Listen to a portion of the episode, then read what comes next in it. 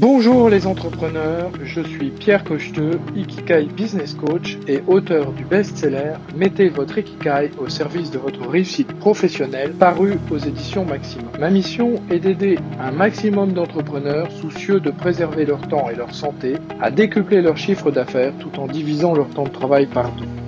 Bienvenue à toi Ikigailleuse, bienvenue à toi Ikigailleur, bienvenue à toi entrepreneur bienveillant dans ce nouveau podcast dans lequel nous allons voir quels sont les trois freins principaux du business.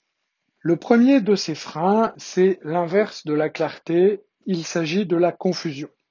La confusion est un frein que je rencontre très souvent chez de nombreux entrepreneurs débutants qui, par peur de louper leur marché ou par peur de ne pas faire suffisamment de ventes, veulent couvrir un spectre de produits et de services beaucoup trop large. Ainsi, chez les coachs, par exemple, je croise régulièrement des personnes qui s'intitulent coach de vie et qui euh, affirment répondre à toutes les problématiques en faisant du sur-mesure. La difficulté, lorsque euh, vous vous positionnez de cette manière-là, eh bien, c'est que vous n'êtes pas clair dans votre message, vous ne vous adressez pas de manière spécifique à un avatar client en particulier, et par conséquent, eh bien, le message que vous envoyez à l'univers est confus et les prospects potentiels ne se reconnaissent pas dans votre discours. Le deuxième frein, c'est le scepticisme. Le scepticisme, c'est quelque chose d'absolument important dans le développement de votre business parce que aujourd'hui, à cause de la multiplicité des offres et des services, vos prospects potentiels sont sceptiques quant à votre capacité à répondre à leurs besoins ou à satisfaire leurs demandes.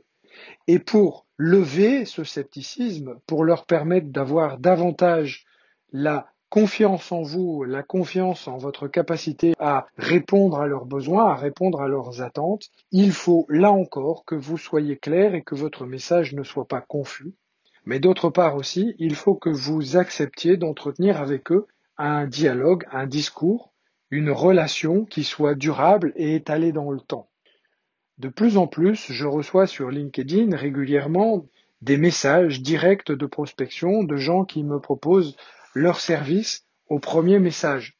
Alors non seulement cela est contre-productif, mais en plus cela a tendance plutôt à, m'éloigner en tant que prospect de, ces personnes, puisque je m'interroge sur leur capacité à comprendre ma problématique ou mon problème de but en blanc si elles me font directement une offre sans avoir pris le temps eh bien, de m'écouter, de comprendre quelle est ma difficulté, quelles sont mes difficultés, et quels sont les services dont je pourrais avoir besoin. Donc d'abord la confusion, ensuite le scepticisme et enfin l'ennui. Je ne sais pas si vous avez remarqué, mais aujourd'hui nous sommes face à un marché de la profusion, c'est-à-dire qu'il y a une offre abondante de professionnels qui font globalement les mêmes choses. Il y a de nombreux coachs, il y a de nombreux consultants, il y a de nombreux formateurs, qui proposent des services et des produits identiques. Si bien que lorsque vous êtes prospect ou que vous cherchez à acquérir l'un de ces services, eh bien, vous vous ennuyez à observer l'intégralité des offres du marché. Et euh, l'on tombe facilement dans ce que Tuganbara appellerait le syndrome du 1 de plus. En effet, si vous êtes le énième consultant ou le énième coach ou le énième formateur à proposer pour la énième fois le même produit, eh bien, vos prospects s'ennuient, vos prospects ne voient pas l'intérêt de votre euh, service, ne comprennent pas ce que vous faites, et donc, eh bien, auront tendance à s'éloigner de vous. L'ennui est l'un des syndromes les plus importants auxquels il va falloir faire face aujourd'hui si vous voulez réellement vendre vos offres, vos produits. Dans ce podcast, nous avons vu que les trois freins principaux au développement de votre business sont la confusion, l'inverse d'un message clair, le scepticisme et l'ennui. Je vous donne rendez-vous dans un prochain épisode et je vous souhaite une belle journée.